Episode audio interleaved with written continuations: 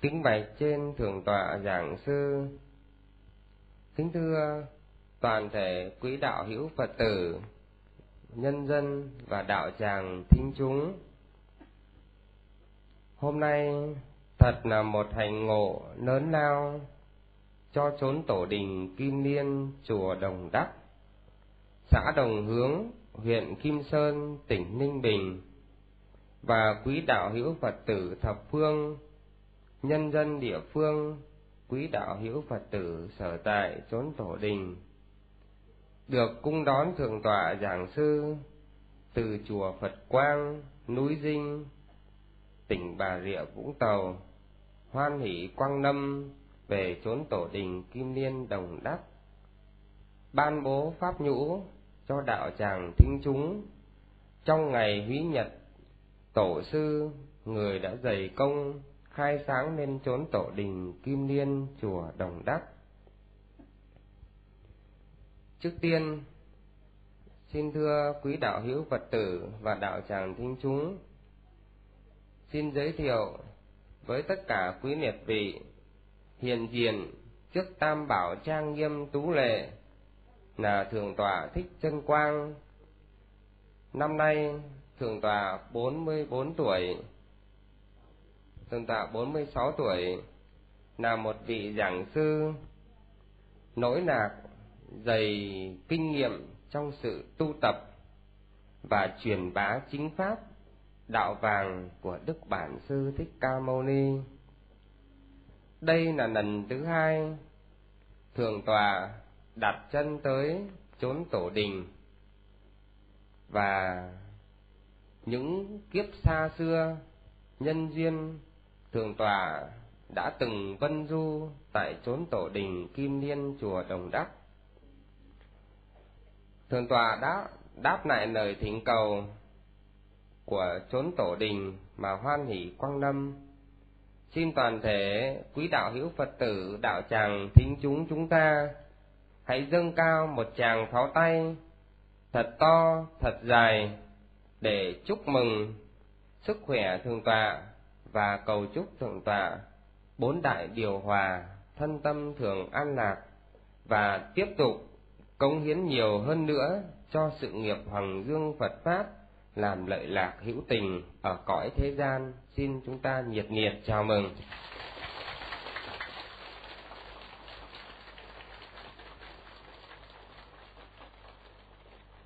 Kính bạch trên thượng tọa, chư tôn đức tăng ni, về tham dự buổi lễ thính pháp hôm nay.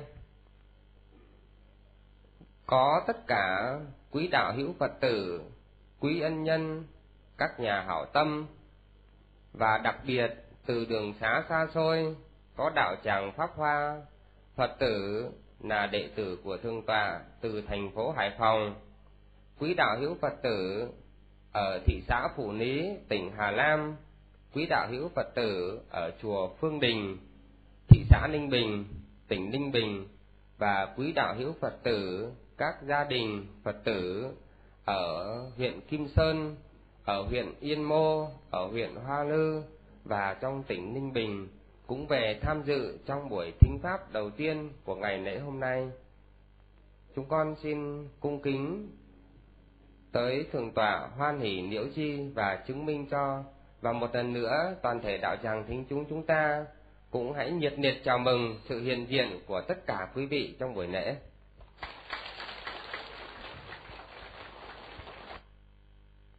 Bản sư Thích Ca Mâu Ni Phật, kính bạch trên thường tọa.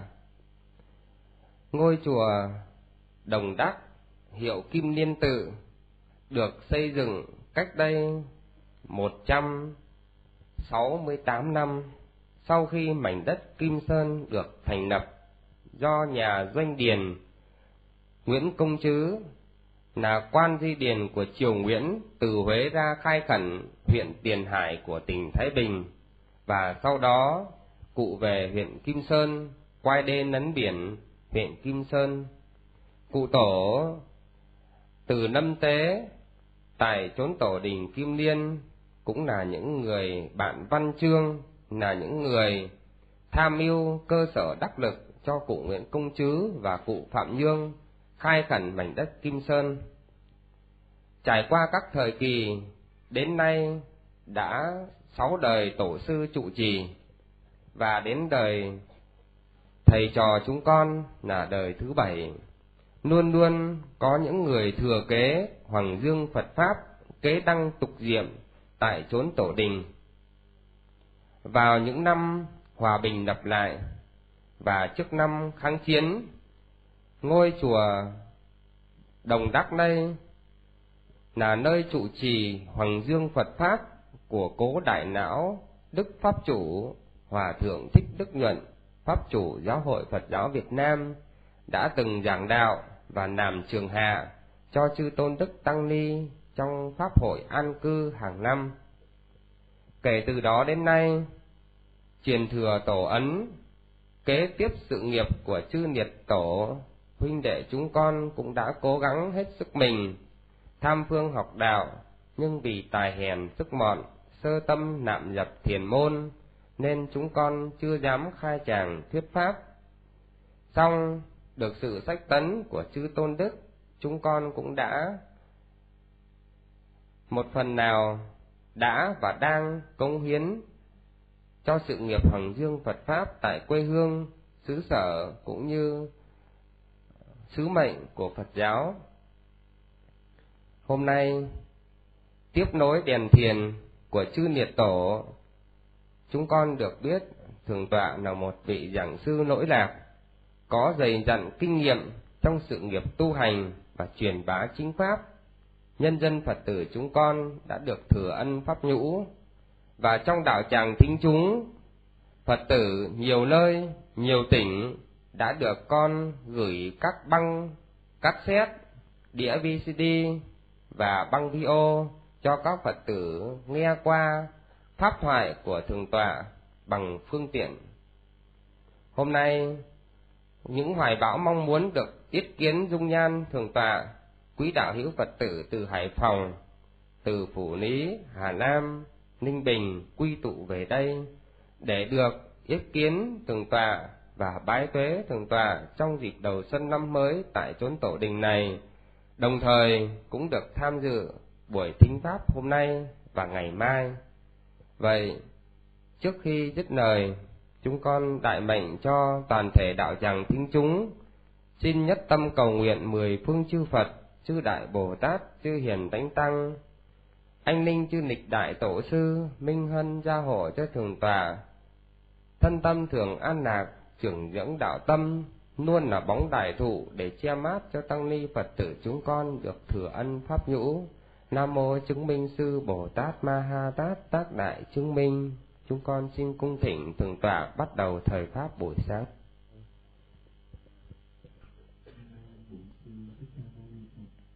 À, kính thưa quý thầy, quý sư cô, cùng quý Phật tử đã đến đây tham dự. À, hôm nay là lần thứ hai à, chúng tôi có duyên để về chốn tổ đồng đắc mà trao đổi đạo lý với quý thầy, quý cô và quý Phật tử. Uhm, chúng tôi muốn là cái thời giảng hôm nay là sau này khi nhiều người nghe lại bài giảng này được hiểu biết thêm về ngôi tổ đình trang nghiêm này để biết rằng là vào thời xưa khi quan Nguyễn Công Trứ về đây khai khẩn là vì tổ sư đã hợp tác để nên mở lên cái huyện Kim Sơn và Tiền Hải và để đền ơn cho cụ tổ là ông Nguyễn Công Trứ đã ủng hộ để mà cụ tổ ta cất lên cái ngôi tổ đình trang nghiêm như thế này. Rồi sau nhiều biến đổi của lịch sử thì ngày hôm nay cái khu vực Kim Sơn, Ninh Bình như Thái Bình này, cái khu vực chung quanh như thầy trụ trì Thích Đức Lợi vừa nói là chúng ta ở gần với tôn giáo bạn. À, tôn giáo bạn có tất cả là 160 cái ngôi nhà thờ.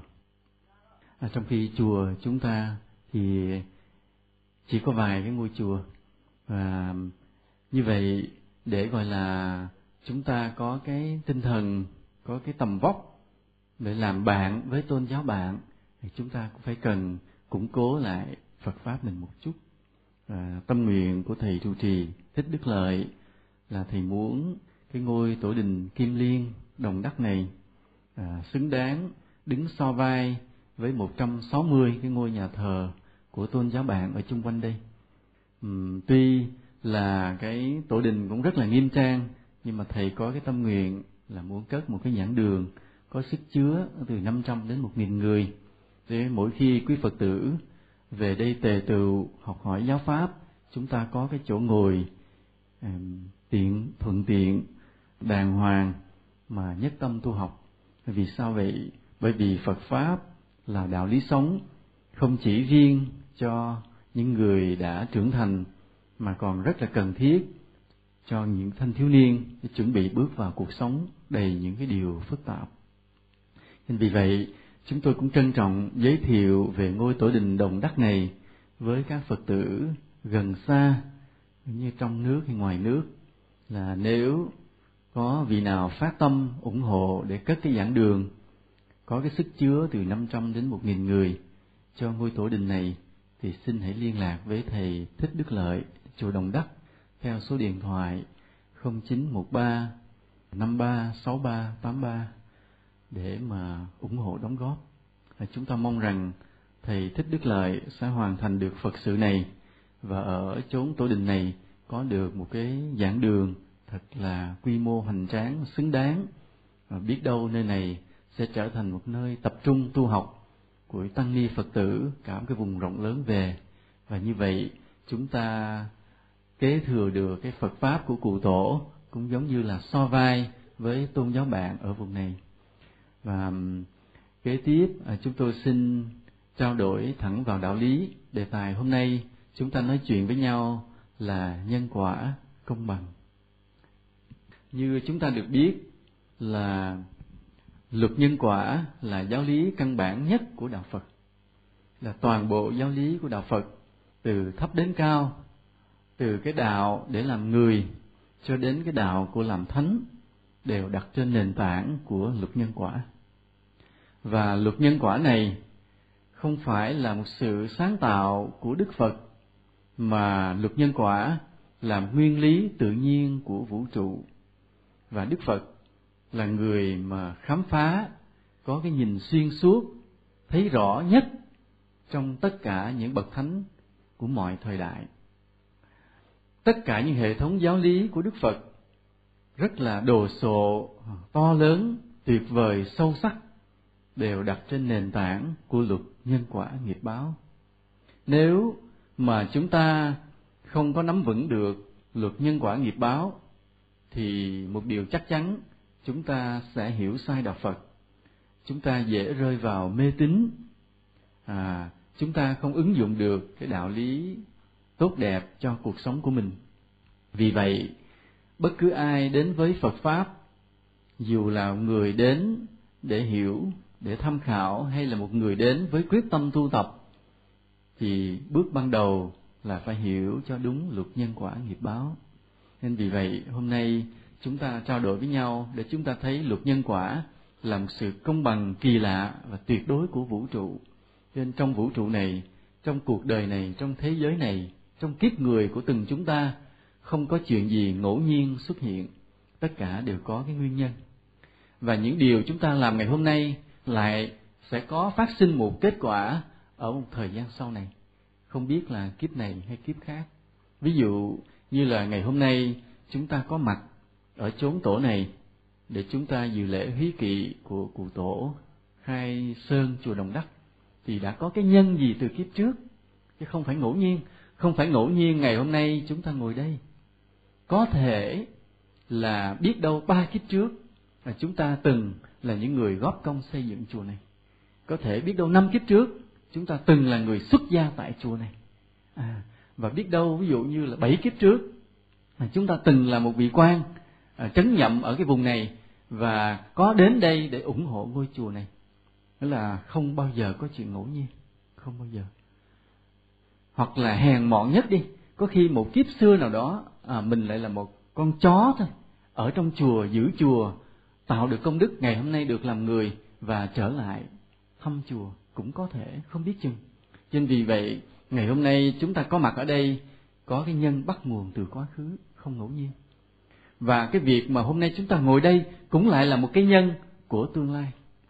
Cái nhân của tương lai đó là sẽ xảy ra một điều gì đó nó phù hợp.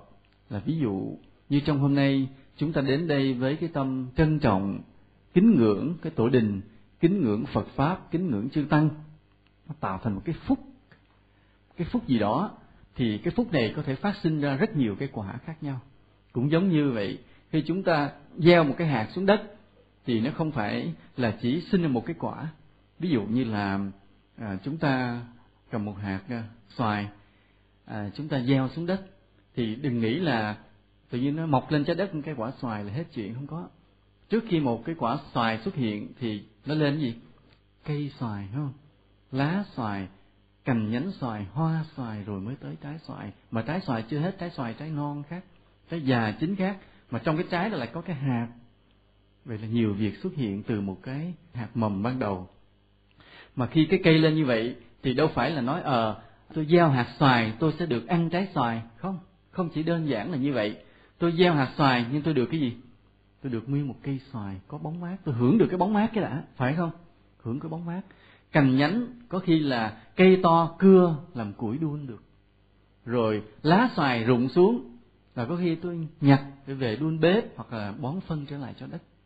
À, hoa xoài có khi để ngắm và làm được bài thơ nữa không chừng nữa biết.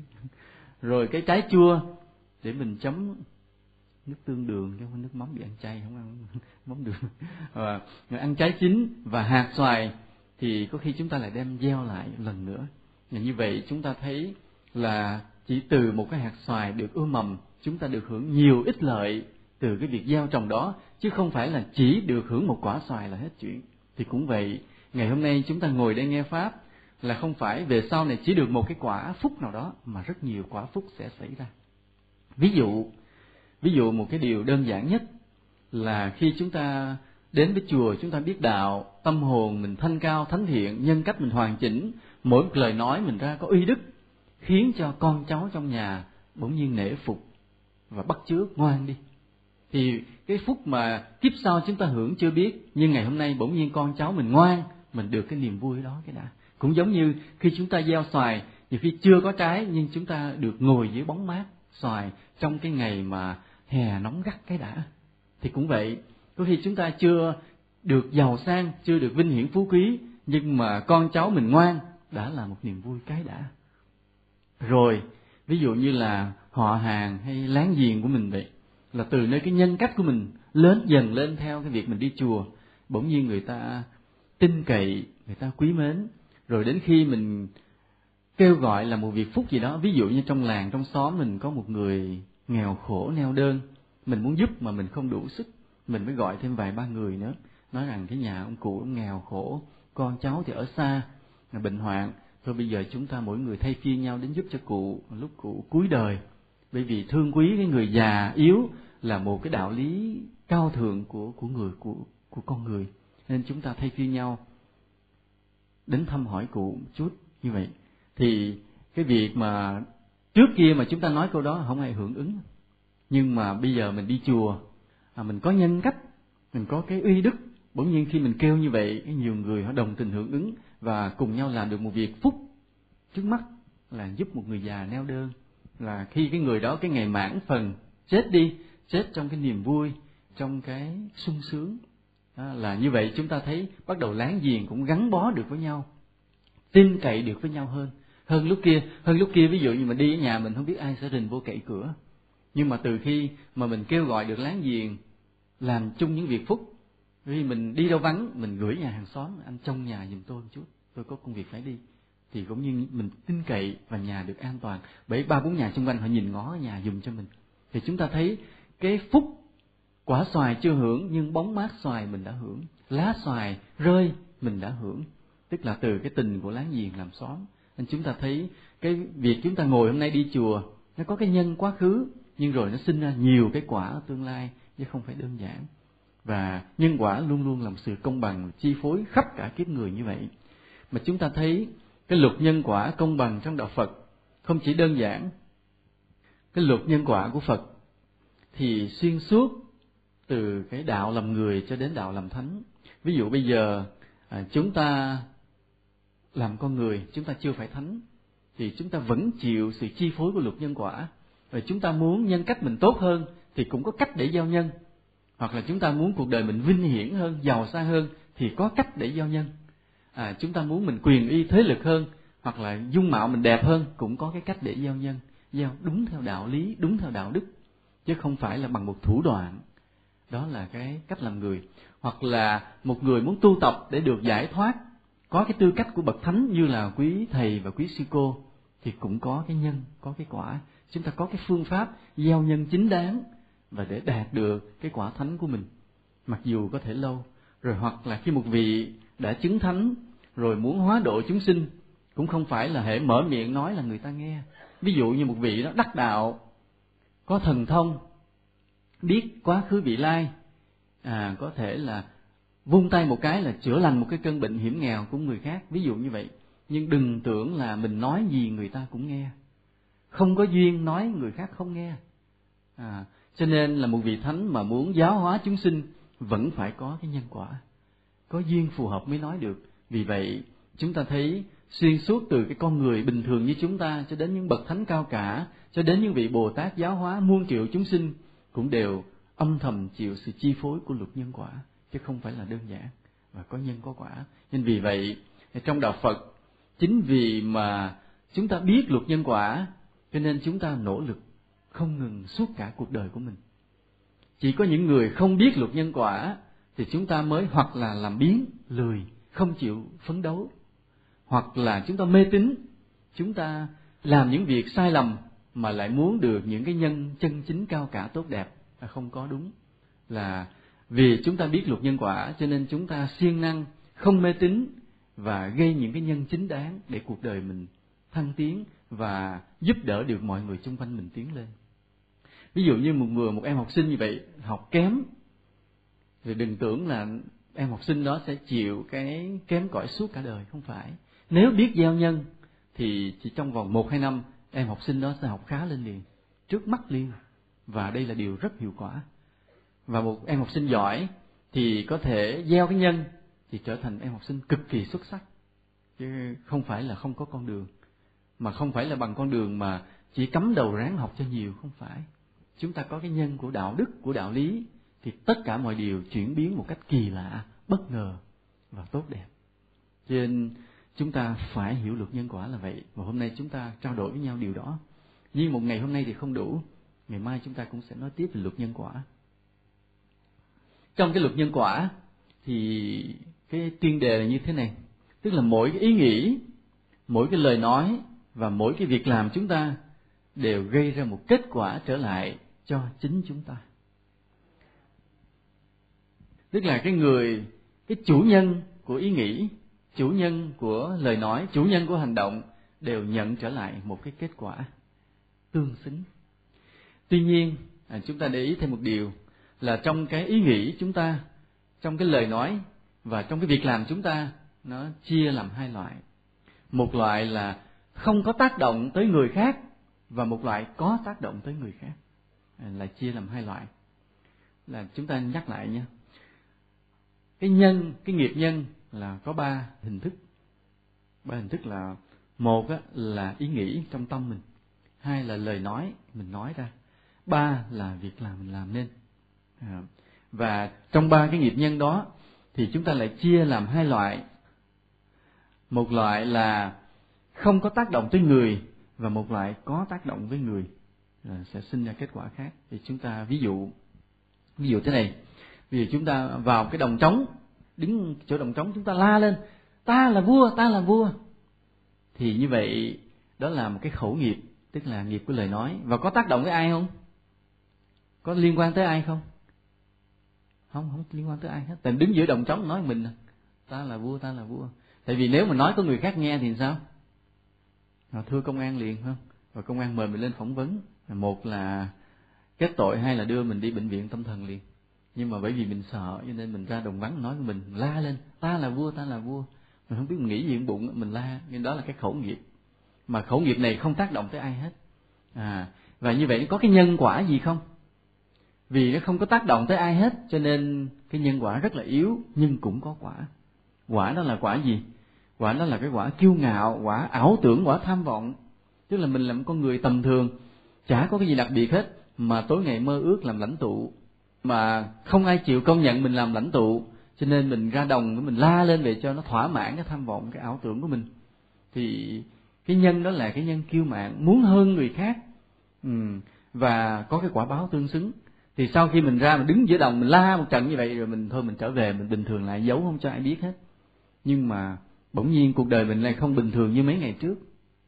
Mấy ngày trước á, người ta gặp mình, người ta còn vui vẻ, bình thường. Nhưng mà sau khi mình đứng lên, mình la giữa đồng, ta là vua, ta là vua, khi trở về gặp mình, cái bỗng nhiên người ta khinh thường mình liền. Nó gặp mình, cái người ta cúi đầu cái cốc, mày đi đâu nãy giờ mày? Không nhà làm việc. Hoặc là ai đá vào mông mình cái bóp rồi có người nạt cho một câu, tối ngày cứ sất sượt tức là người ta không hề nghe mình la hét giữa đồng. Nhưng mà bỗng nhiên cái phước mình bị mất. Lạ lùng như vậy. Là bỗng nhiên là dù cái việc làm kiêu ngạo đó không ai biết nhưng cái phước cũng bị tổn luôn. Là khi người ta gặp mình người ta không thương như là ngày hôm trước. Người ta coi thường mình đi liền. Lạ lùng như vậy. À, đó là cái nhân mà không tác động tới ai. Còn cái nhân mà có tác động tới người khác á ồ kéo dài rất lâu dài. Ví dụ thế này. Ví dụ như là mình ở trong xóm, trong làng, là mình là người khá giả. Bên cạnh nhà mình có cái người nghèo khổ và mình khinh thường người đó. Mình coi thường. Vì mình cũng nói cái vẻ sắc sược mình nói chúng bay, bọn bay là nghèo khổ. Gì cái là mình ỷ cái giàu sang mình mình có cái tâm coi thường và nói lời nói coi thường mà làm cho người ta nghe được. Tức là cái sự khinh thường của mình, cái lời nói khinh thường của mình tác động được vào tâm người khác, làm người ta tuổi thân người ta tuổi thân thì quả báo nó sẽ rất là khủng khiếp, chứ nó không có đơn giản như là hồi nãy mà mình la giữa đồng không ai biết. Khi mà mình có thực sự làm cho người khác tuổi thân, mắc cỡ, nhục nhã, thì quả báo đến khủng khiếp lắm. Thì có thể là cái phước mình còn thì mình hưởng thêm 10 năm 20 năm, cho đến khi mình già, mình sụp đổ cơ nghiệp liền, trở nên già, trở nên nghèo khổ liền. Nghèo khổ và bị mọi người coi thường trở lại. Và cái sự khinh thường đó mà nó trầm trọng nữa, tới con cháu mình không làm ăn nên nổi luôn, không ngóc đầu dậy nổi. Con cháu mình làm đâu thất bại đó luôn. Tức là hư hư luôn cả mấy đời con cháu nữa chứ không phải là ít. Nên cái nghiệp mà coi thường người khác, nên cái nhân quả rất là đáng sợ, không phải là đơn giản. Hoặc là khi chúng ta ngược đãi người khác, làm khổ người khác, thì cái sự khổ sở mà nó trở lại với chúng ta, nó dai dẳng, khó chịu nhiều năm chứ không phải là đơn giản. Ví dụ như là mình là một cái viên chức một cán bộ đi. Trong đó mình có quyền. Thì hôm đó có cái người họ nghèo khổ họ không có cái nhà cửa họ mới đến xin mình. Là bây giờ trong làng xóm nghèo quá rồi họ muốn xin là à, ông có chức công quyền thôi ông cho ông cái nhà tình thương có có cái mái che ở đỡ. Thì lúc đó không biết là vì mình giận ai hay là vì mình bận quá mình nạt người ta một tiếng nói ta bao nhiêu công, bao nhiêu việc, mà phải lo cho mày ha biết bao nhiêu việc giải quyết thì về đi. Tức là mình nói một câu rồi mình bỏ qua, không có giúp đỡ người ta. Thì người ta đi ra về trong cái tuổi nhục và người ta tiếp tục chịu đựng cái nhà dột cục siêu đó, thì cái nghiệp đó trở lại với mình rất là thê thảm. Nghĩa là không phải kiếp này mà những kiếp sau nữa. Là mình cứ là một người mà xin cái gì cũng không ai cho, muốn ai giúp cái gì cũng không được. Và nhà cửa thì rách bươm. Cái nhân quả kéo rất là dài. Hễ là cái gì mà tác động tới người khác rồi, thì quả báo trở lại với mình, nó gấp một trăm lần như lúc mình đã gieo. Mình chỉ tác người ta bằng bạc tay. Nhưng mà bạc tay mình tác người ta nó trước mặt đông người, thì sau này mình bị dày vò chừng một năm trời. Bị hành bị bị bị hạ nhục một năm trời bởi bù lại chỉ một cái tác tay. Nên chúng ta thấy giống như là gieo một cái hạt xoài, nhưng nó ra ra mấy ngàn quả như vậy, mà không biết bao nhiêu năm, bao nhiêu mùa chúng ta thấy cái quả luôn luôn nó nhiều hơn cái nhân gấp nhiều lần. Nên mình làm cho ai khổ rồi, cái khổ trở lại với mình rất là dai nhẫn ngược lại cũng vậy, khi mình giúp cho ai được niềm vui rồi, cái niềm vui nó trở lại với mình, nó kéo dài rất là lâu. Ví dụ một lần, mình đi trên đường à cái mình thấy một cái người họ lăn lộn giữa ngoài đường. Mà lúc ở đường thì vắng, và mặc dù công việc mình thì vội, nhưng mà mình động tâm, mình dừng xe lại, mình đến mình hỏi. Thì họ nói là bỗng nhiên họ bị đau bụng lên cơn đau bụng mà giữa đồng vắng này không biết kêu ai. Mà không ai giúp đỡ được, mình cũng sợ họ đau ruột thừa, lật đật mình bốc lên xe mình chở tới bệnh viện liền. Nhờ mình bốc lên xe kịp thời như vậy, mổ kịp thời họ thoát chết. Chỉ như vậy thôi. Vậy mà sức khỏe mình tăng, tuổi thọ mình tăng sau này con cháu mình có tai nạn, được người ta cứu vớt hết. Và cái quả báo nó trở lại với mình rất là dài và rất là nhiều, mà chỉ một lần mình giúp người ta vậy thôi nên chúng ta thấy là luôn luôn vậy, một hạt lúa gieo xuống, một cây lúa ra cả chùm lúa, một hạt xoài ươm xuống. Có năm mười năm sau thì mấy nghìn mấy vạn quả xoài mình thu hoạch hoài không hết. Đó là cái nhân quả công bằng là như vậy. Cho nên là chúng ta phải hiểu luật nhân quả cho sâu để chúng ta kiểm soát được từng cái việc làm, từng ý nghĩ, từng lời nói của mình trong suốt cái cuộc sống. Nên cái hệ quả hay nhất của cái người tin hiểu được nhân quả là chúng ta kiềm chế được chính mình. Chúng ta tránh được điều ác và chúng ta siêng năng làm được điều thiện. Đó là cái kết quả trước nhất, lợi ích trước nhất. Chúng ta chưa biết, chúng ta chưa biết là cái phúc về sau chúng ta sẽ hưởng muôn nghìn lần như thế nào. Nhưng mà trước mắt chúng ta là một con người chân chính xứng đáng vì biết kiềm chế chính mình. Và chúng ta hiểu rằng cái người nào biết kiềm chế, tức là đó là người tốt chúng ta muốn làm người tốt thì trước hết chúng ta biết kiềm chế cái nào cái người không biết kiềm chế chính mình, muốn cái gì là làm liền cái đó, người đó không phải là người tốt, người đó không phải là người đạo đức. Cái người đạo đức đánh giá trước hết là biết kiềm chế.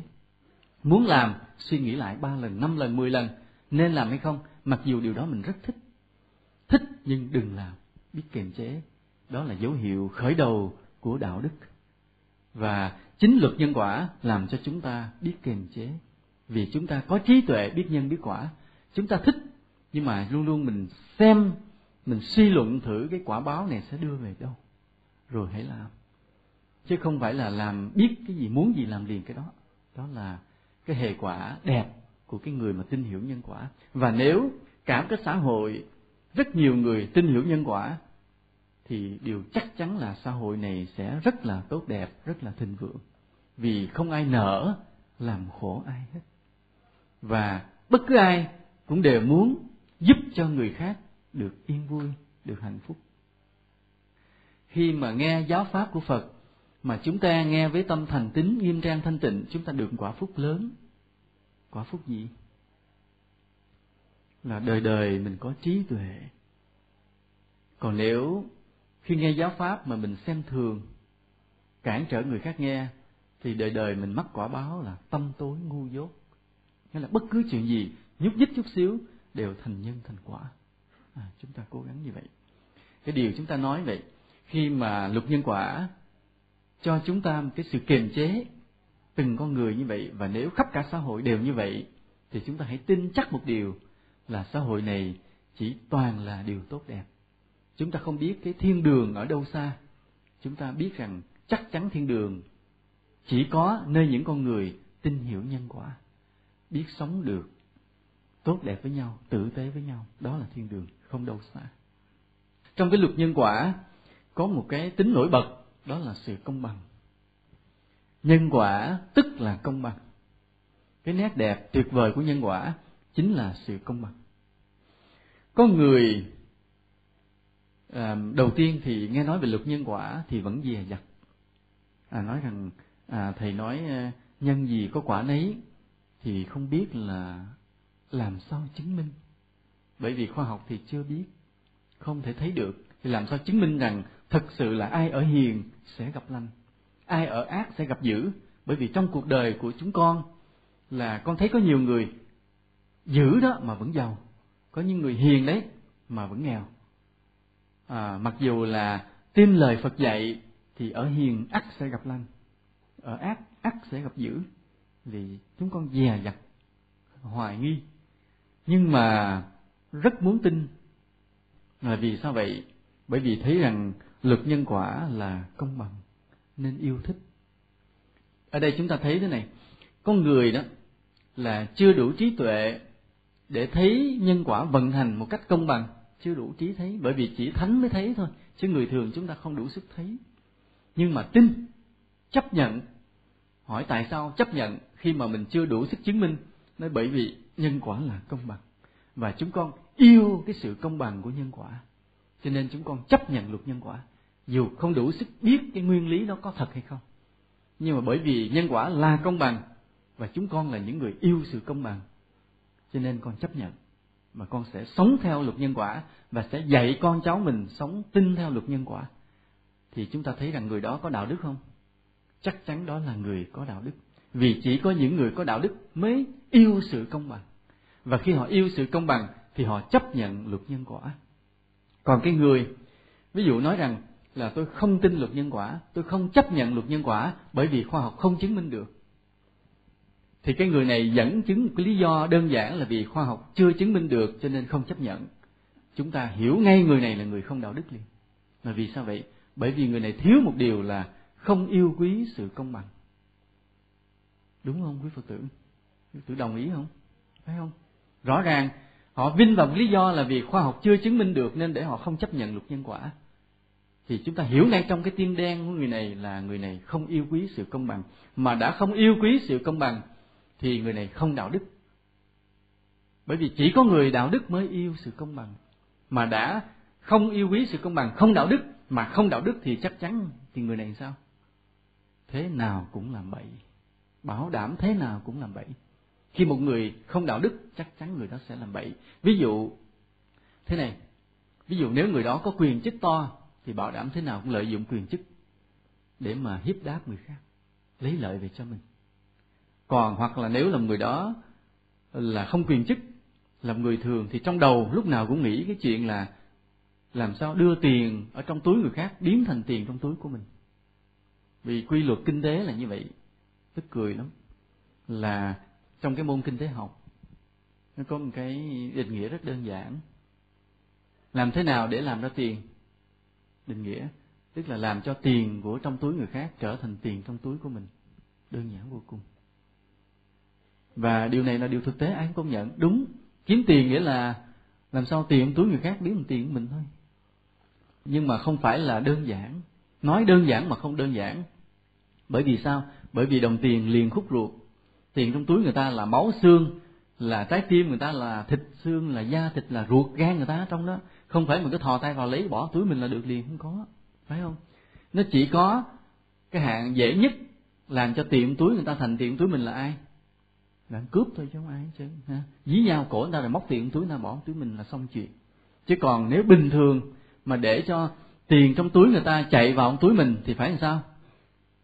Thì mình phải làm cái gì để người ta vui? Hoặc là mình phải đem cái gì người ta muốn mua, mình cung cấp. Ví dụ người ta muốn mua gạo, mình có gạo. Người ta muốn mua vàng, có vàng. Người ta muốn mua xe, mình có xe bán. Thì tiền người ta mới chạy qua bên túi mình. Mình cũng phải trả làm cái gì đó, một cái công lao gì đó, một cái dịch vụ gì đó, một cái tài sản nào khác. Chứ không phải là khi không mà chỉ kiếm tiền, tức là đưa tiền túi người ta vào túi mình đơn giản. Và nhiều người vì không yêu quý sự công bằng cứ muốn kiếm tiền là để cho tiền trong túi người ta chạy vào túi mình một cách đơn giản. Cho nên bằng mọi cách lừa đảo, gian xảo hay là trộm cắp thì chúng ta gọi là làm bậy đó. Đó là người không đạo đức và người làm bậy. Và người làm bậy như vậy thì trước hết luật pháp sẽ xử người đó. Và luật pháp mà xử không hết thì luật nhân quả xử tiếp. Và luật nhân quả xử cho tới thì mới là gây gắt. Bởi vì sao? Bởi vì luật nhân quả rất là công bằng có những điều luật pháp của xã hội xử không hết. Nhưng mà luật nhân quả lôi ra xử rồi là không sót một sợi lông chân. Không sót một mảy may nào hết. Rất là đáng sợ. Và chúng ta cũng hiểu điều này là tại sao con người đã đặt ra luật pháp, con người đã lập ra tòa án để xét xử. Tại sao? Thuở ban đầu, vào đời xa xưa làm gì có luật pháp, làm gì có tòa án xét xử? Nhưng mà rồi dần dần con người đã lập ra luật pháp thiết lập nên tòa án xét xử. Lý do tại sao? Chỉ bởi vì con người là một loại động vật có yêu quý sự công bằng. Và chúng ta làm người bởi vì chúng ta có điều đó trong tâm mình. Chúng ta có yêu quý sự công bằng. Chứ nếu con người chúng ta mà không yêu quý sự công bằng, chúng ta bằng y chang những con thú khác trong rừng những con thú khác trong rừng không có công bằng, mạnh được yếu thua thôi. Nghĩa là khi một con cọp mà nó xé xác một con vật thì nó không có suy xét trong đầu đâu. Chỉ cần biết mạnh, ăn thịt được là ăn liền. Nhưng con người không. Bởi vậy con người mình mới có luật pháp, có tòa án xét xử. Là ví dụ khi một người này đánh đập một người kia, thì lập tức luật pháp và tòa án xét xử lý do tại sao đánh đập. Không cần biết anh giàu hay nghèo, bởi vì con người bình đẳng trước pháp luật do đó, chúng ta hiểu rằng sở dĩ mà chúng ta được làm con người đúng nghĩa, chân chính, sáng giá, vượt hơn hẳn loài vật là vì chúng ta biết thiết lập tòa án, biết thiết lập luật pháp. Mà bởi vì tại sao? Bởi vì chúng ta yêu quý sự công bằng. Đó. Và chúng ta hiểu thêm điều này là vào thời xưa, luật pháp rất là đơn giản. Mà càng ngày thì luật pháp càng tinh vi. Bởi vì sao? Bởi vì khi càng văn minh, càng trí tuệ, thì con người ta càng công bằng hơn nữa. Công bằng như thế nào? Chúng ta sẽ thấy. Mấy năm trước trên đài truyền hình có chiếu bộ phim bao công xử án. Không biết ngoài bắc chúng ta có bộ phim nó chiếu ra không nhỉ? Có nhỉ. Thì trong bộ phim đó chúng ta thấy cái luật thời đó đơn giản, dễ sợ lắm. Giết người là đền mạng. Phải không? Nghĩa là khi mà có một vụ án giết người xảy ra, thì sau khi mà bao nhiêu cái che giấu rồi bao nhiêu cái điều tra, cuối cùng là xác định được tội phạm rồi đem ra chém liền. Mà không có những tình tiết giảm nhẹ. Vì thời đó mặc dù là ông bao công, ông rất là thanh liêm, rất là chính trực, rất là trí tuệ, nhưng mà cái trí tuệ văn minh của cái loài người thời đó không bằng thời nay. Cái thời nay của mình á, giết người nhưng mà đem ra xử. Coi cái động cơ, hoàn cảnh, tình tiết, chứ không phải là hãy giết người đem ra bắn lại liền không có, không giống như người xưa. Nên có những trường hợp, có những trường hợp như thế này là ở trong Sài Gòn có cái chuyện, có cái thằng bé đó, nó giết người cha kế của nó. Và nó bị bắt liền, bởi vì nó cũng không trốn đi đâu được, nó không có chỗ nào để trốn, vì nó còn nhỏ và vị thành niên, tuổi thành niên giết người cha kế đó thì sau đó có những người họ biết chuyện, họ mới đến, họ gặp bệnh viện kiểm sát họ gặp tòa án, họ mới trình bày. Lý do là bởi vì cái người cha kế đó quá độc ác. Từ khi về ở với mẹ nó hành hạ mẹ nó tàn tệ, hành hạ cả anh chị em nó tàn tệ, không làm được điều gì. Và sự dồn nén cho đến lúc mà nó đủ sức mà nó cầm con dao thì nó xử ông luôn. Thì trước hết là tội giết người, nhưng mà khi tòa án đem ra xử thì trước hết là nó vì thành niên, thứ hai là nó bức xúc mà lỗi là lỗi của nạn nhân. Phần lớn dồn nén, gây khổ cho gia đình đó trong suốt 10 năm trời. Và để răng đe tòa tuyên án tù mà treo. Chúng ta thấy khác ngày xưa. Nên vì vậy chúng ta thấy rằng khi con người ta càng văn minh càng trí tuệ thì càng yêu quý sự công bằng. Mà luật nhân quả chính là sự công bằng đó. Nên vì vậy chúng ta thấy rằng cái con người văn minh con người có trí tuệ tự nhiên con người ta dễ chấp nhận dễ yêu quý đạo phật. Bởi vì giữa cái văn minh trí tuệ của con người yêu quý sự công bằng và cái sự công bằng trong luật nhân quả của đạo phật nó phù hợp hoàn toàn. Đây là một điều mà chúng ta có thể tự hào, chúng ta hãnh diện khi chúng ta đến quỳ xuống trước phật đường, chúng ta lễ bái đức. Và chúng ta biết đây là một bậc thánh đem đến cái đạo lý công bằng cho cuộc đời. Và nhờ như vậy mà biết bao nhiêu con người trên thế giới đã tự kiềm chế lấy bản thân mình và không cho phép mình làm điều sai lầm mà chỉ khuyến khích, chỉ tự cho phép mình làm những điều ích lợi, những điều phúc thiện cho cuộc sống này mà thôi. Chúng ta đỉnh lễ người với tất cả trái tim mình mà không hề có cái ngần ngại là như vậy, rất là xứng đáng là như vậy. Chúng ta thấy cái luật nhân quả, ví dụ như trường hợp này, chúng ta thấy cái sự công bằng như thế này. Có một cái tên cướp là sau khi mà điều tra cái gia đình đó, nghiên cứu điều nghiên gia đình đó, thấy gia đình có giấu một số của thế là hắn lợi dụng lúc nhà sơ hở đột nhập vào, hắn trói người chủ nhà lại à dí dao vào cổ, cắt xẻ từng miếng thịt, cắt chảy máu luôn để tra của. Sau khi cái người chủ nhà bị máu chảy ra quá nhiều, đau đớn không chịu nổi, thì nói ra, khi nói ra cái chỗ chôn vàng, anh ta đào lên thấy đúng sự thật. Rồi anh ta cắt cổ người chủ nhà, giết chết luôn. Rồi anh ta trốn mất. Luật pháp không tìm ra. Anh ta giấu mất, không tìm ra. Thì khi mà bị tình nghi, là khi mà công an điều tra có tình nghi nhưng anh ta đã dùng một số tiền chặn đứng ngay cái nhân viên điều tra, mua chuộc luôn. Thế là cái tình nghi của anh ta bị bẻ sang hướng khác, anh ta bị mất. Và cái vụ án đó, cho đến cái ngày anh ta chết, cũng không tìm ra thủ phạm luật pháp thế gian không xử được. Tức là sự công bằng của thế gian mà con người thiết lập nên không đủ sức để giải quyết hết, để xử lý hết tất cả mọi điều thiện và ác trên cuộc đời này. Nhưng luật nhân quả thì không tha. Luật nhân quả không tha. Nên là cái tay tội phạm đó, trốn được cái sự công bằng của luật pháp nhưng không trốn được sự công bằng của luật nhân quả. Thế là cái tay tội phạm đó bắt đầu bị bệnh tật đau đớn tức là nổi cái cục ung thư lên đau. Đau đúng là những cái chỗ mà anh ta đã cắt xẻo cái người nạn nhân đó để tra của. Thế là cái tay tội phạm đó bắt đầu bị bệnh tật đau đớn. Tức là nổi cái cục ung thư lên đau. Đau đúng là những cái chỗ mà anh ta đã cắt xẻo cái người nạn nhân đó để tra của. Thế là ngày trước anh ta cắt ngay cái đùi một vết. À thì lúc đó cái ung thư nổi lên nó đau ngay một cục ngay đó, cứ lỡ lói không lành. Rồi cái anh ta cắt nơi cái nhường nách của người kia một cái thế là cái tay anh ta cũng, cái nách nó bị tê bại không nhúc nhích cái tay được. Như cái gân giống như bị cắt và đau đớn, cái cục bướu nổi lên ngay đó. Cái đau nó kéo dài nhiều năm, mà nằm ngủ thì không bao giờ yên giấc, luôn luôn thấy ác mộng. Tức là thấy những cảnh mà bị rượt, bị giết, bị đốt, bị đâm, thê thảm, mà trong bóng đêm chạy la hoảng không ai cứu. Cái là vợ con nằm bên cạnh như vậy, lay dậy thì toát mồ hôi, mà không biết chuyện gì mà cái vừa đau vừa thấy ác mộng, rồi xong rồi lúc nào đó chết. Thì là xong, quả báo chưa? Chưa chưa xong. Chết xong rồi, chết xuống địa ngục, bị đọa tiếp chứ đó. Là chúng ta biết trong cõi vô hình đó, có một cái chốn mà Phật gọi là chốn địa ngục.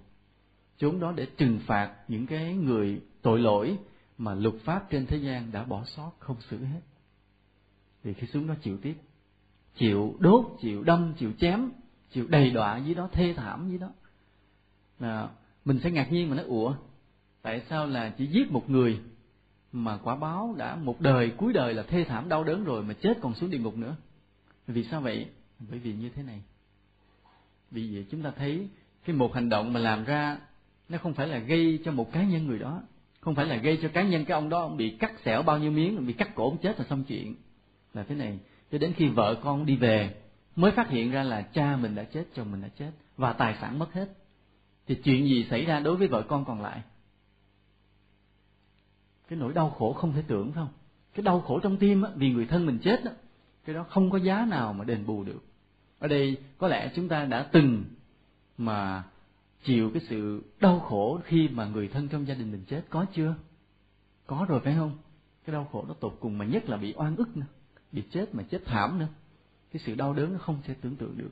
Cho nên là nội cái đau khổ của người vợ, người con là trả không biết bao nhiêu đời không hết. Đồng thời là vì tài sản của cải mất hết, con bỏ học. Con cái không đi học tiếp, phải đi lao động phổ thông và cuộc đời từ đó xuống dốc luôn. Còn người vợ là từ đó là phải vất vả, bươn chải để mà duy trì cái sự sống của gia đình. Kéo dài trong bao nhiêu năm rồi tàn tạ, rồi bệnh hoạn, rồi cũng chết sớm luôn rồi con cái bơ vơ mồ côi. Rồi nếu mà nó giữ được đạo đức thì còn đỡ. Đến khi mà không cha không mẹ rồi nghèo khổ, nó lớn lên nó thành cướp luôn, thì thật là thê thảm. Tức là cái hậu quả một của việc mà giết một người để lấy của, nó sinh ra vô số cái hậu quả xấu cho cuộc đời này. Cho nên là tên cướp đó giết một người, tới khi mà bị ung thư rồi chết chưa hề trả hết. Phải xuống địa ngục phải trả tiếp mới hết. Rồi khi mà trả xong nghiệp địa ngục, không biết bao nhiêu, chục năm, bao nhiêu trăm năm rồi, tái sinh trở lên làm người trả tiếp. Chưa hết. Trả tiếp trả sao? Là một người chết cha, chết mẹ sớm cái đã. Tại vì lúc trước là mình đã gây cho người khác bị chết cha, chết mẹ sớm, nên bây giờ lên trả tiếp là chết cha, chết mẹ sớm, rồi lại thất học, rồi phải bươn chải, vất vả lăn lộn trong cuộc đời tiếp.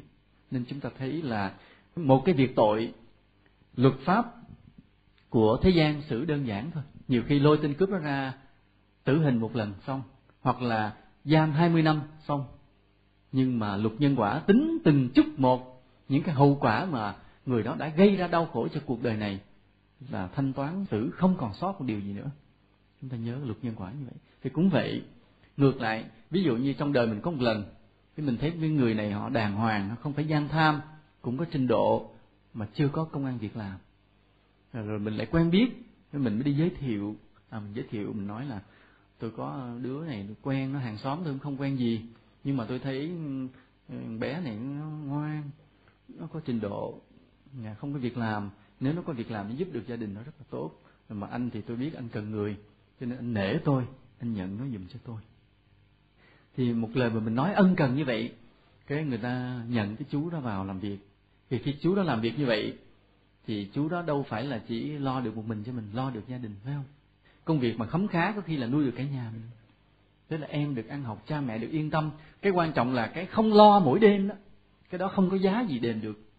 Ví dụ như là cái người trong gia đình không có việc làm, ăn nồi cơm ngày nay mà không biết ngày mai có cái cơ, có gạo để bỏ vào nồi nấu tiếp hay không. Cái mà bất an, cứ ám ảnh mà nó cứ đè nặng trong tâm hồn cái đó mới khủng khiếp. Còn khi người ta có công việc làm rồi, người ta không có lo cái đó nữa.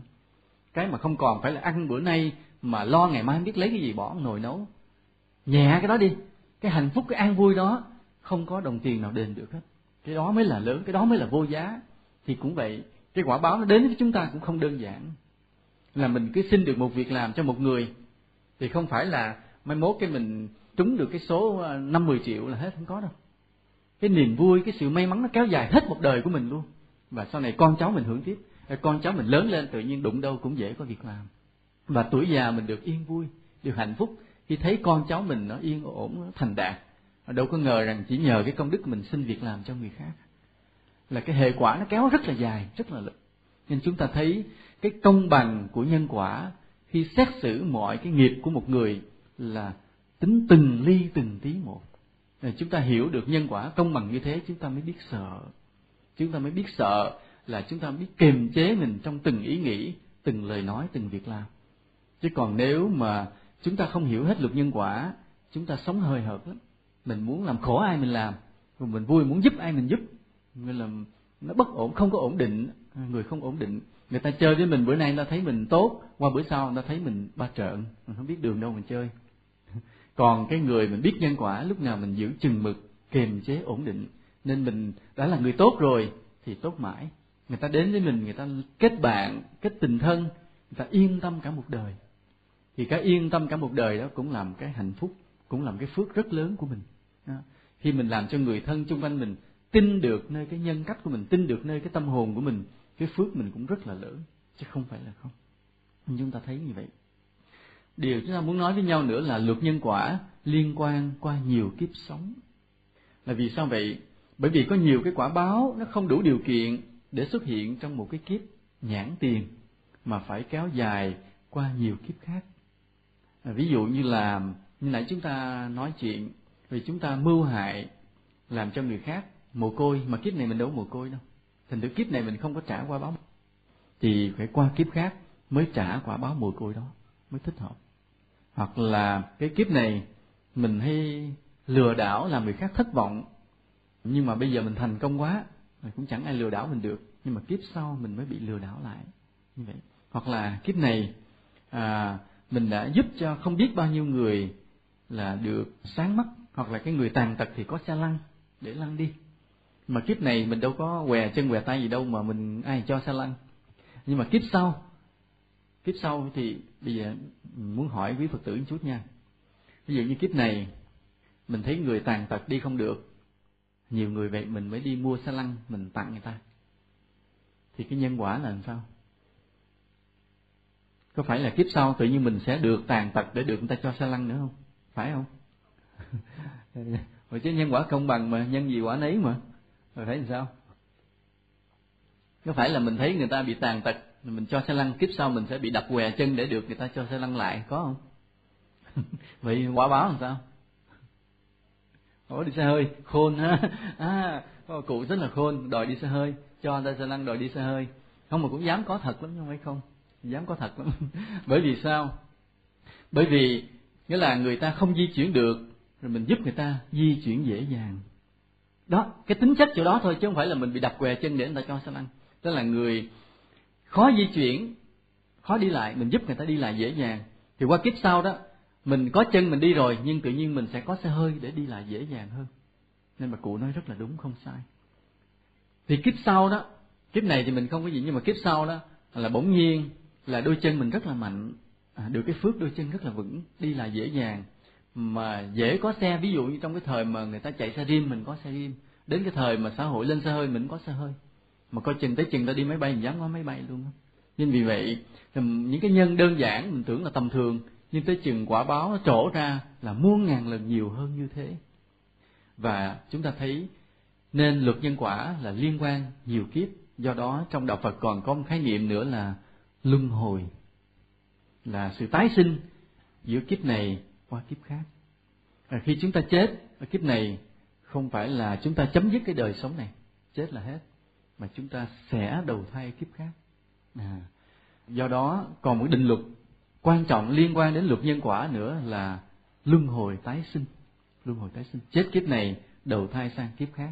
Tuy nhiên cái luân hồi không đơn giản không đơn giản là mình vừa chết cái đầu thai kiếp khác liền không có. Chúng ta chết kiếp này cái linh hồn cái thần thức chúng ta sẽ tồn tại trong cái cõi siêu hình một thời gian. Rồi sau đó đủ nhân đủ duyên có cha có mẹ rồi chúng ta mới sinh vào gia đình đó để tái sinh ở một kiếp khác. Còn khi mà chưa có duyên chưa đủ duyên chưa đúng cha đúng mẹ thì mình không có đầu thai. À, ví dụ thế này là đời trước á, mình gây cái nhân gì đó để cho đời sau mình sẽ được những cái phước như thế này. Cái phước đó là cha mẹ mình là người giàu. À, mẹ rất đẹp để mình hưởng được cái gen mà mình được đẹp. Cha rất giỏi và có quyền chức. À, và cái thế của mình là phải sinh là con trưởng. À, và sau đó mình có hơi có nhiều không được về nhà nước bắt có hai con thôi thì mình có được một đứa em. Vì có hai con hết tiêu chuẩn rồi, chứ không được nhiều. Rồi trong người cha người mẹ đó thì lại có cái là dòng họ thì đông, mà cha mình lại là con trưởng. À vân vân. Tức là cái nhân quả mình đã gây, không biết sao, mà nó quy định như thế. Nó quy định như thế rồi, thì phải đợi đúng cái nhân quả đó mình mới đầu thai. Ví dụ bây giờ, cái nhân quả đó chưa tới, thì mình vẫn tiếp tục ở trong cái cõi siêu hình, mình chờ đợi, mình hưởng phúc trong đó ở trong đó mình cũng sẽ có nhà, có cửa, có cái sự sung sướng. Nhưng mà chờ đợi, hệ tái sinh là chừng nào mà có cái người mẹ đẹp, quyền quý, người cha giỏi, có chức vụ là con trưởng, dòng họ thì đông vầy. Mà mới cưới nhau, mình là con trưởng thì đúng điều kiện đó mới đầu thai, còn không là chờ. Nên chúng ta thấy là không phải là hệ chết đầu thai liền. Thế là mình phải chờ, có khi mình chờ trăm năm là trong suốt một trăm năm đó, mình là một thần thức, có uy đức, có nhà, có cửa, có đền, có phủ ở. Sung sướng có khi được người ta thờ cúng. Là đến khi cái nhân duyên nó xảy ra, là nhân duyên lúc đó là có đôi trai tài gái sắc gặp nhau, thương yêu nhau, rồi làm đám cưới. Hai bên là giàu sang hết. Người mẹ cực đẹp, người cha cực giỏi, có quyền, có chức, vừa mới cưới nhau và bắt đầu có con. Lúc đó mình mới đến gia đình đó, đầu thai lên. Đúng điều kiện nên không phải là luôn luôn là chúng ta đầu thai liền mà phải chờ đúng cha, đúng mẹ, đúng hoàn cảnh. Hoặc là cái người mà gieo cái tội lỗi gì đó là đến kiếp sau, cái nhân quả quy định là người này, nghĩa là khi mà vừa sinh ra được ba ngày đỏ hỏn là cha thì không biết là ai mà mẹ sẽ vứt trước cổng chùa để cho ông sư mang vào nuôi mà đi tu. Cái nhân quả quy định rồi thì phải chờ phải chờ đúng cái trường hợp đó để chờ đúng cái trường hợp là có một cái người đàn ông, họ dụ dỗ một cô gái, rồi họ bỏ. Và cô gái đó có mang và nhục nhã với làng xóm với cha mẹ, trốn nhà đi luôn chỗ khác luôn. Trốn nhà đi đâu mất, không biết. Và khi sinh con nhờ cái người xung quanh giúp đỡ rồi, cũng không thể mang theo con mình được. Thương con thì thương mà không thể mang để quay về quê được. Thế là mới sinh ba ngày đi ngang ngôi chùa vứt đó thì cái nhân quả mà nó đã quy định rồi, nó đợi. Đợi đúng là có một cái tay đàn ông sở khanh và gặp cái cô gái nhẹ dạ. À và gặp cái gia đình của cô gái đó là cha mẹ không dung con mình mà chữa hoang. Tức là bao nhiêu điều kiện ép lại. Thế là người mẹ, cô gái trẻ đó phải mang cái bụng bầu trốn đi luôn. Một năm sau quay về lại thì không ai biết gì hết. Nhưng mà đã sinh con đã vứt rồi. Đó, chúng ta thấy là nó đợi đúng quy định thì mới xuất hiện, mới đầu thai lại. Còn trong suốt cái thời gian mà chúng ta chờ đợi chúng ta tạm ở trong cái cõi siêu hình. Thì ông bà mình thì gọi là linh hồn, đạo phật thì gọi là thần thức. Thì trong cái thời gian đó, linh hồn thần thức đó, khi mà chưa đầu thai sẽ theo nghiệp mà có một cái chỗ ở thích hợp, sẽ có một chỗ an trú thích hợp. Cái linh hồn mà tội lỗi nặng quá thì chịu hình phạt ở dưới địa ngục. Còn ít hơn thì là một loài ma đói, lang thang, vất vưởng.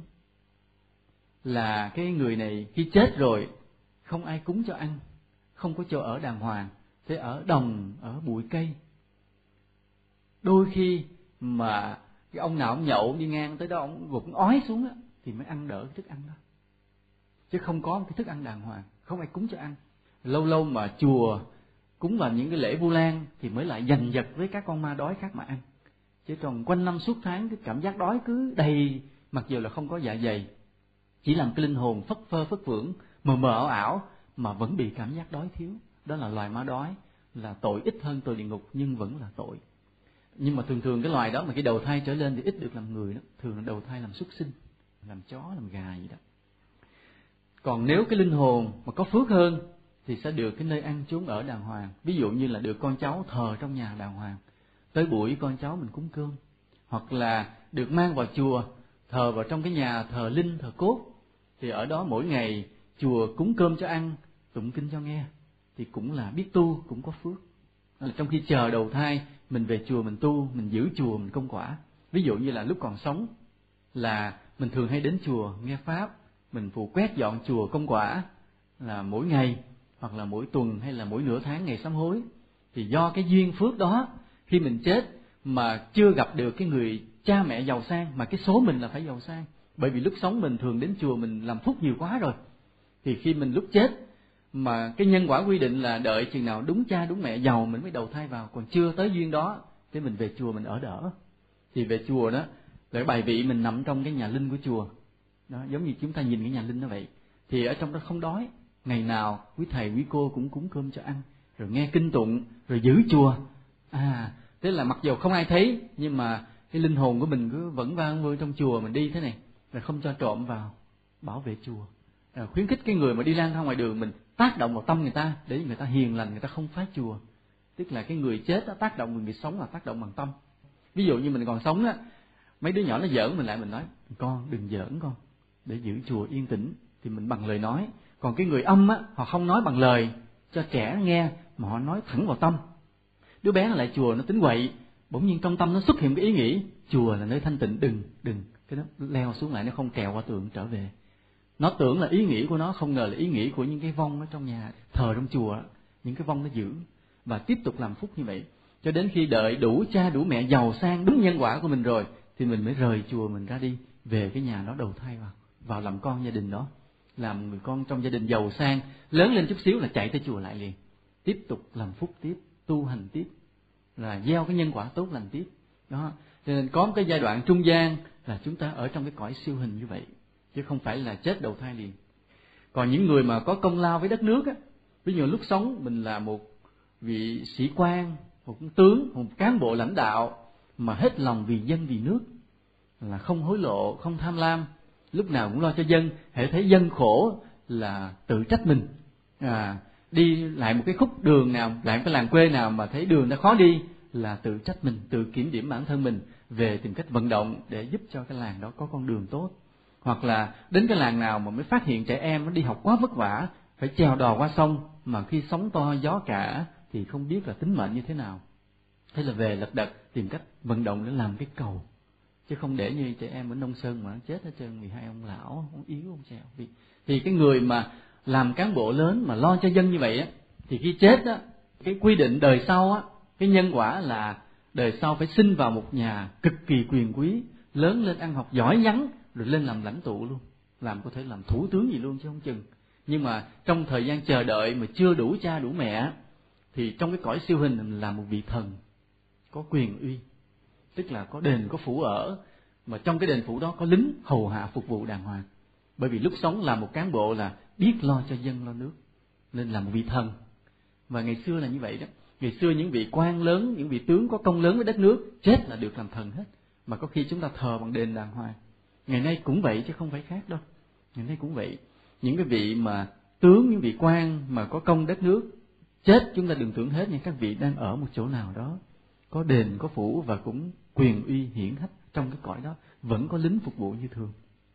Rồi đến khi nào mà đủ duyên đầu thai lại, thì mới tính sau nữa, nhân quả sẽ tiếp tục lớn nữa. Đó là những vị mà có công. Còn những vị mà suốt một đời tu hành tâm hồn cực kỳ đạo đức thánh thiện và làm vô số điều phước cho mọi người, thì những người đó chết sinh lên cõi trời liền. Đó là cái cõi gọi là cõi thiên đường. Cõi đó chỉ có niềm vui, chỉ có hạnh phúc thôi. Cõi đó con người ta sống với nhau bằng tâm, không cần nói. Người này biết tâm ý người kia hết và đều sống rất chân thật, rất hạnh phúc, rất tử tế. Muốn cái gì, cái đó hiện ra liền. Ví dụ như một vị chư thiên, họ thích ở cái núi thì một cảnh núi rừng hiện ra cho họ ở hoặc họ thích ở lâu đài lâu đài hiện ra liền.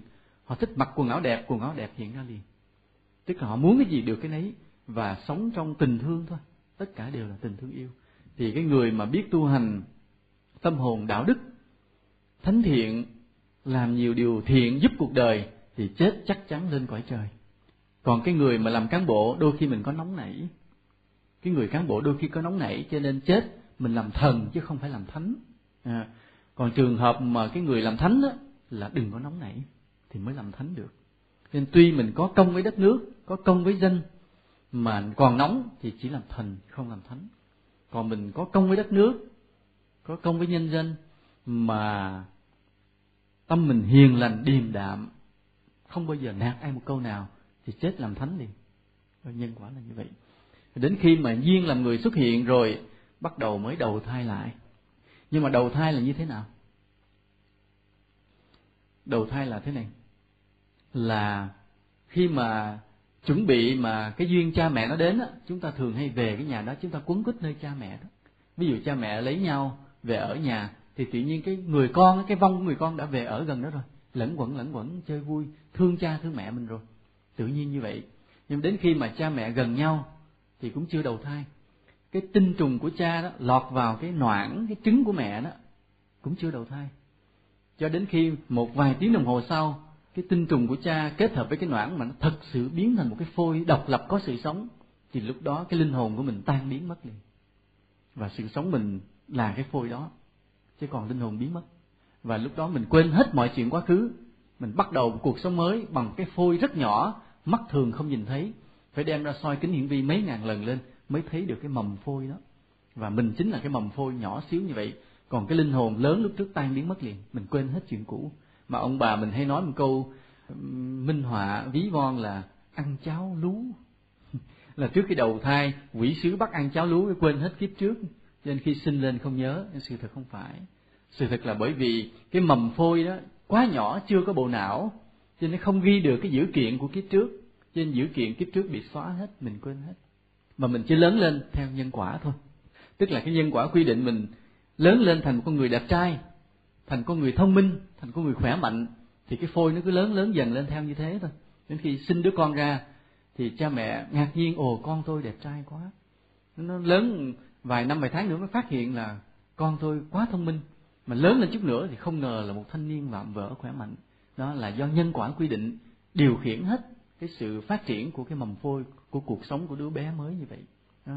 Và khi chúng ta lớn dần lên ở một kiếp sống mới, thì có hai điều là thứ nhất, chúng ta nhận cái quả báo cũ ở kiếp trước. Và thứ hai, chúng ta gieo tiếp cái nghiệp cho cho kiếp sau. Đó. Cuộc sống của chúng ta là như vậy. Chúng ta đang có mặt ở đây là chúng ta đang nhận cái quả báo của kiếp trước và đang gây tiếp cái nhân cho kiếp sau. Và cứ thế là chúng ta cứ lang thang hết trong luân hồi vô tận cứ đầu thai hết kiếp này tới kiếp kia hoài như vậy. Thì ở cái nhìn thường gần gũi chúng ta mơ ước điều gì? Chúng ta mơ ước là ồ có thể là kiếp trước chúng ta quên tạo phúc. Cho nên kiếp này chúng ta hưởng phúc không nhiều lắm. À, kiếp này mình không làm được thủ tướng. Cho nên mình cái mơ ước gần của mình là thôi kiếp này mình tạo phúc để kiếp sau mình được hưởng phúc nhiều hơn. Đó là cái nhìn rất là gần. Còn nếu mà khi chúng ta hiểu sâu hiểu sâu dần, chúng ta cứ thấy con người cứ phải lang thang luân hồi tiếp như vậy. Thì bây giờ dù cho có kiếp này, kiếp kia, mà giàu sang vinh hiển đi, chúng ta vẫn cảm thấy coi chừng vẫn là một cái mệt mỏi, vất vả. Dù cho làm vua đi nữa, mà cứ phải tái sinh luân hồi hoài, mình vẫn cảm thấy mệt mỏi, vất vả. Và lúc đó, cái điều mà chúng ta mơ ước thật sự là gì? Tới chừng đó chúng ta sẽ có mơ ước rất chính đáng, rất đúng nghĩa. Là gì? Là dừng lại sự luân hồi tái sinh này. Thật sự giải thoát, không luân hồi nữa. Mệt mỏi, dù có sinh ra rồi làm ông làm tướng đi nữa, cũng là mệt mỏi, cũng đấu tranh, cũng vất vả, cũng tính toán. Và dễ tạo nghiệp. Mình làm ông làm tướng á, cái quyền uy của mình ảnh hưởng cho nhiều người. Mình chỉ cần nóng giận một chút là mình gây nghiệp khủng khiếp liền. Chỉ cần ra một cái luật sai là bao nhiêu người khổ liền. Cho nên cũng vất vả, chả xứng ích gì. Cho nên cuối cùng, thôi một ngày nào đó dừng luân hồi này lại, không tái sinh nữa. Và ở trong cái cõi giải thoát đó, mình phù hộ cho chúng sinh, để cho chúng sinh được biết điều thiện, biết tránh điều ác, để rồi chúng sinh tạo được phúc lành và họ thăng tiến trên cái sự luân hồi, rồi cuối cùng họ cũng chấm dứt luân hồi luôn. Đó là mơ ước cao đẹp nhất. Mọi người đồng ý với chúng tôi không? Đồng ý không? Đồng ý nha. Chắc đó là như vậy. Đó là mơ ước đẹp nhất. Mơ ước gần như chúng ta nói chúng ta chỉ cầu cái phúc cho kiếp sau. Nên đời này ráng làm phúc. Nhưng mà khi mình hiểu sâu hiểu sâu rồi, mình nói thôi, tạo phúc thì đúng là phải tạo. Bởi vì sống trên đời rồi phải tạo phúc. Không nói cách gì khác. Nhưng mà phúc gì, phúc làm ông, làm tướng gì rồi cũng mệt mỏi, vất vả và sơ sẩy một chút là tạo tội liền. Thôi, dừng lại là đúng. Và đây chính là mục tiêu của đạo phật. Mục tiêu của đạo phật là chúng ta đi tìm con đường tu hành để dừng lại luân hồi tái sinh và thực sự là giải thoát, là không có cái nghiệp nào mà thúc đẩy chúng ta đi vào luân hồi tái sinh nữa. Là không nghiệp nào đủ sức thúc đẩy chúng ta tái sinh nữa. Chúng ta có cái sức mạnh của cái sự tu hành của mình như thế nào đó để mình không bị tái sinh. Ở trong đó mình là một vị thánh siêu việt, mình phù hộ cho chúng sinh để chúng sinh tu hành tiếp như mình. Đó. Thì cái chỗ mà không có luân hồi tái sinh nữa, chỗ mà giải thoát an vui tuyệt đối đó đạo phật gọi là gọi là niết bàn. Hay nát bàn đó. Thì niết bàn đó là một cái cảnh giới cực kỳ thanh tịnh, siêu việt, không diễn tả bằng lời được. Nhưng đó là một sự sáng suốt, phủ trùm hết cả vũ trụ. Đó là cái tâm thương yêu thấm nhuần hết tất cả muôn loài. Chúng ta đừng tưởng niết bàn làm cái gì nó trống vắng nha. Đừng tưởng. Hiểu vậy là sai đạo phật đó. Hiểu vậy là tà kiến mang tội chúng ta phải hiểu cái niết bàn mà chư phật đạt được, chư thánh a la hán đạt được, không phải là một cái sự trống vắng, mà đó là một sự sáng suốt phủ trùm hết cả vũ trụ này. Và đó là tâm thương yêu đại bi phủ trùm hết muôn loài. Chính vì vậy mà mỗi khi chúng ta có việc bức xúc, mình bế tắc, mình quỳ trước phật cầu nguyện, luôn luôn được linh thiêng là vậy. Bởi vì đức phật trong niết bàn, ngài vẫn thương yêu, vẫn gia hộ cho chúng ta. Ngài không tái sinh, nhưng ngài luôn luôn thương yêu luôn luôn biết rõ và luôn luôn gia hộ cho chúng ta là như vậy. Nhưng chỉ với điều kiện, khi chúng ta cầu làm được một điều gì xong rồi, chúng ta phải phải tạ lễ. Tạ lễ là làm sao? Đố anh biết cho đúng. Là có phải bưng lại một mâm oản để cúng phật không? Phải không? Phật không ăn hối lộ. Chúng ta tạ lễ phật bằng cách gì? Ví dụ thế này nha, ví dụ thế này. Ví dụ như là cái nhà chúng ta, mình đang ở, bỗng nhiên cái quy hoạch cắt ngang cái nhà, giờ cái nhà đi mất. Giờ cái nhà đi như vậy thì khi mà cái số tiền quy hoạch mà đền bù không đủ để mình dời nhà, mà mình không cãi được với ai hết. Lúc đó mình bế tắc không biết cách nào nói, mình vào chùa cầu nguyện. Bị phước mình yếu mà. Phước mình yếu tự nhiên khiến mình bị một cái áp lực là tự nhiên cái tiền đền bù hay di dời không đủ mình bí quá mình vào mình lạy phật cầu nguyện. Mình nói là con cũng tuân thủ luật pháp nhà nước. Ừ, theo cái sự quy hoạch của nhà nước con cũng chấp nhận dời nhà để nhà nước quy hoạch cái khu cho đẹp à, vì dân vì nước. Nhưng mà cái tiền đền bù ít quá con không đủ xây làm cái nhà để cho cái máy ấm gia đình. Mà có nơi ăn ở thờ phụng tu hành vì Phật gia hộ cho con. Mình cầu tha thiết về nhà bỗng nhiên thì có ông quan cấp lớn hơn ông đi lang thang tới. Bỗng nhiên hôm đó ông đổ xe tới ông dừng đó. Ông hỏi han lát cái nghe mình than ông mới quay sang, hỏi, ủa, sao đền bù kỳ vậy? Nói tại giá quy định. Ông nói, không, quy định mà dân không đủ mà làm gì? Nên phải tính lại cái giá đền bù lại cho dân thỏa đáng, không thể mà như vậy. Bỗng nhiên mình thoát thoát cái nạn đó. Mình được đền bù thỏa đáng, mình cất được cái nhà. Thì như vậy là mình đã đạt được cái lời cầu nguyện của mình. Thì sau đó phải tạ lễ. Tạ lễ bằng cách nào? Nhớ cái chùa đồng đất bưng một mâm oản đến cúng chùa là tạ lễ, phải không? Không không phải. Phật không đâu có ăn được cái oản của mình đâu. Phật trong niết bàn là đâu có ăn oản được. Phải không? Tà lễ bằng cách nào? Là một điều phúc gì đó. Làm điều phúc gì đó lớn. Tức là khi mà cất cái nhà, mình lấy tiền mình cất cái nhà, thì trong khi mà nhà nước thi công cái con đường đó đó, mình sẽ hiến hai chục ngày công. Đó, để cho đường vì sau này người ta đi quay lại mà, mình sẽ hiến hai chục ngày công. Hoặc là các anh em mà công nhân làm đường á, mỗi buổi sáng lỡ buổi chín, mười giờ đó, mình bưng ra một nồi xôi, mình đãi anh em để cho anh em có sức làm đường. Cũng là cái tạ lễ với phật đó. Nghĩa là làm điều gì công ích, mình bù lại cái mình đã xin. Nhớ như vậy, thì đó là nhân quả. Đó là điều hợp lý và điều đó chúng ta hiểu được thế nào là niết bàn, thanh tịnh của phật. Đó, hay như vậy. Cái nguyên lý luân hồi cho ta cái câu trả lời là tại sao số phận của nhiều đứa trẻ khi sinh ra đã khác nhau một cách kỳ lạ, phải không? À, tại sao đứa trẻ sinh ra khỏe mạnh đứa sinh ra èo uột? Có đứa sinh vào trong gia đình giàu có đứa sinh vào trong gia đình nghèo. Tại sao cái sự bất công như vậy? Nếu không có luân hồi nhân quả không bao giờ có câu trả lời thỏa đáng. Có người nói rằng là do ông trời. Tức là nói ai giàu nghèo do ông trời ông quy định. Nói không có ông trời nào bất công kỳ cục hết. Phải không? Nếu là ông trời có quyền uy thương người thì ông phải công bằng nếu là ông thương, phải thương hết đồng đều, không thể bắt đứa trẻ này sinh trong gia đình nghèo, đứa trẻ kia sinh trong gia đình giàu. À rồi có người nói không, sinh trong gia đình nghèo để cho nó được rèn luyện. Nó tại sao rèn luyện đứa trẻ này, không rèn luyện đứa trẻ kia? Nuông chiều đứa trẻ kia, phải không? Cho nên không hề có cái câu trả lời, cái nguyên nhân là có một ông trời nào đó là bắt đứa trẻ phải sinh thế này, đứa trẻ phải sinh thế kia, mà chỉ có luật nhân quả công bằng. Chính luật nhân quả đã đưa đứa bé đó sinh vào gia đình này chính luật nhân quả đã đưa đứa bé sinh vào gia đình kia và chỉ có luật nhân quả công bằng. Cho nên chúng ta không quy trách nhiệm cho một thần linh nào cả. Trong mọi cái số phận của mình mà chúng ta chỉ quy trách nhiệm cho chính mỗi con người.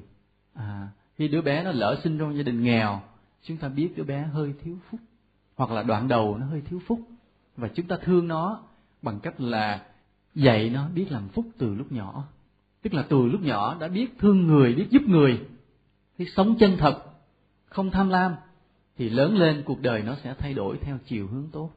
Ví dụ bây giờ nó có học kém, nhưng mà nếu nó biết làm phúc, biết siêng năng lễ phật, quý trọng tăng nghi giúp đỡ bạn bè, thì tự nhiên vài năm sau nó trở nên nó học khá hơn. Đó là nhân quả. Nên vì vậy, khi mà chúng ta biết luật nhân quả, chúng ta giúp đỡ được cho con cháu mình rất là nhiều chuyển cuộc đời nó từ một cái hướng có vẻ xấu, rẽ sang một hướng khác, có thể tốt hơn rất nhiều và rất cụ thể. Và đây là điều ai cũng vui lòng. Một điều nữa là luật nhân quả giúp cho chúng ta không còn mê tín. Không có mê tín. Mê tín là gì? Mê tín tức là tin vào một nguyên nhân sai lầm.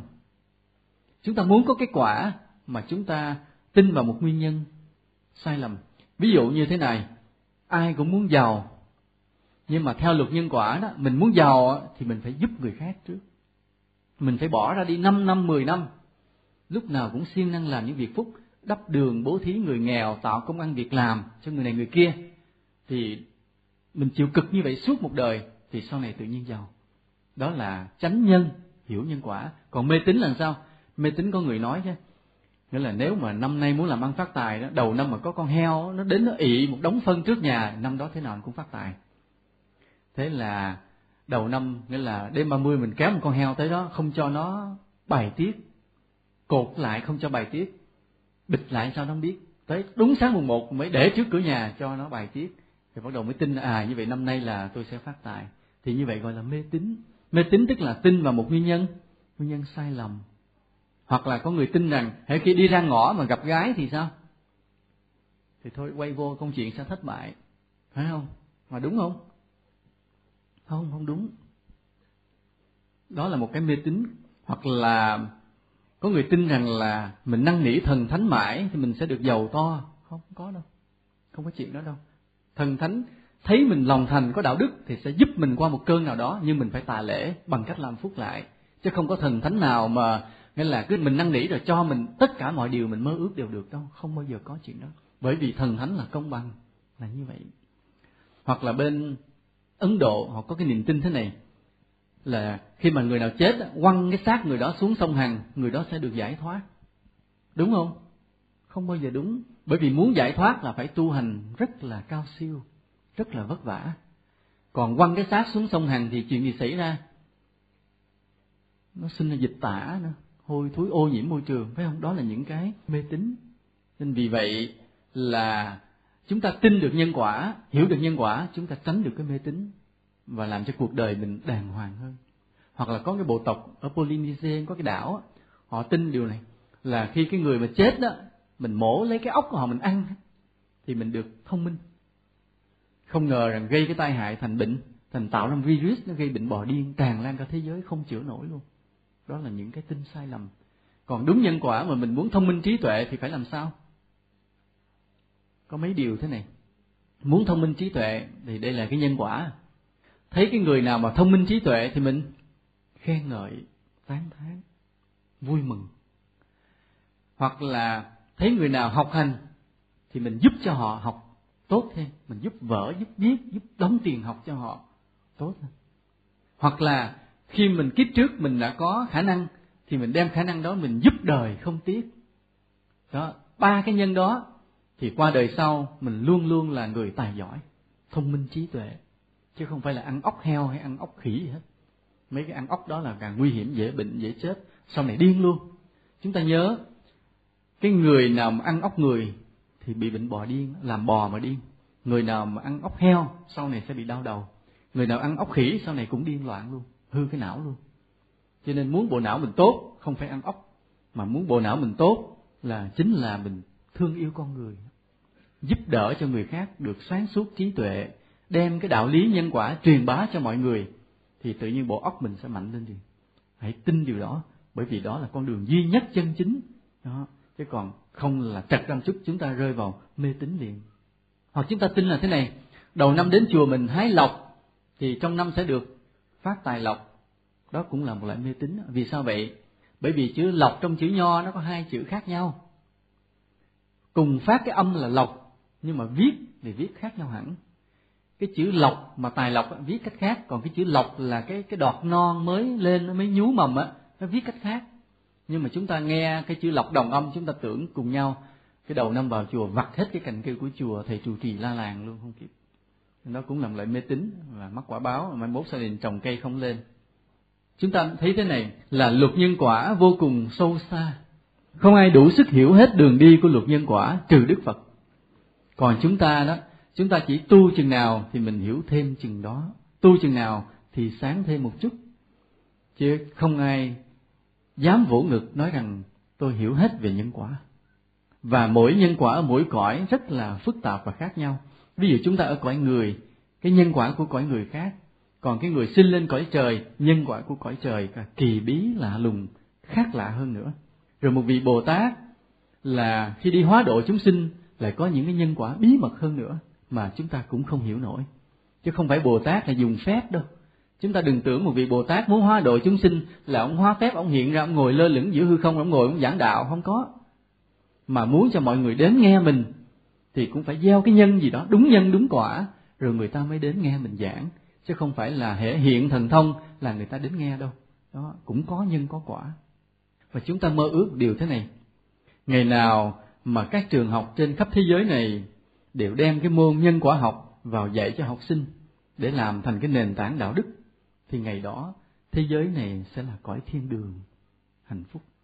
Bởi vì ai cũng thương yêu nhau, ai cũng kiềm chế, tránh làm khổ nhau, mà chỉ mong muốn là đem niềm vui đến cho nhau. Thì bây giờ cái điều mơ ước đó chắc có lẽ chưa đạt được, thì chúng ta mơ ước nhỏ là một chút là tất cả những phật tử của chúng ta, mà gần nhất là những phật tử chùa đồng đắc thân yêu này. Kể từ ngày hôm nay là chúng ta tự nhắc nhau cái lòng tin hiểu về luật nhân quả. Chúng ta dạy răng con cháu chúng ta về luật nhân quả. Và như vậy chúng ta sẽ xây dựng được cái thiên đường trong lòng mình, trong gia đình mình, trong làng xóm mình và nơi cái tổ đình đồng đắc này. Cho nên đây là những cái lời mà chúng ta trao đổi với nhau. Ngày mai chúng ta sẽ tiếp tục nói về luật nhân quả công bằng nữa.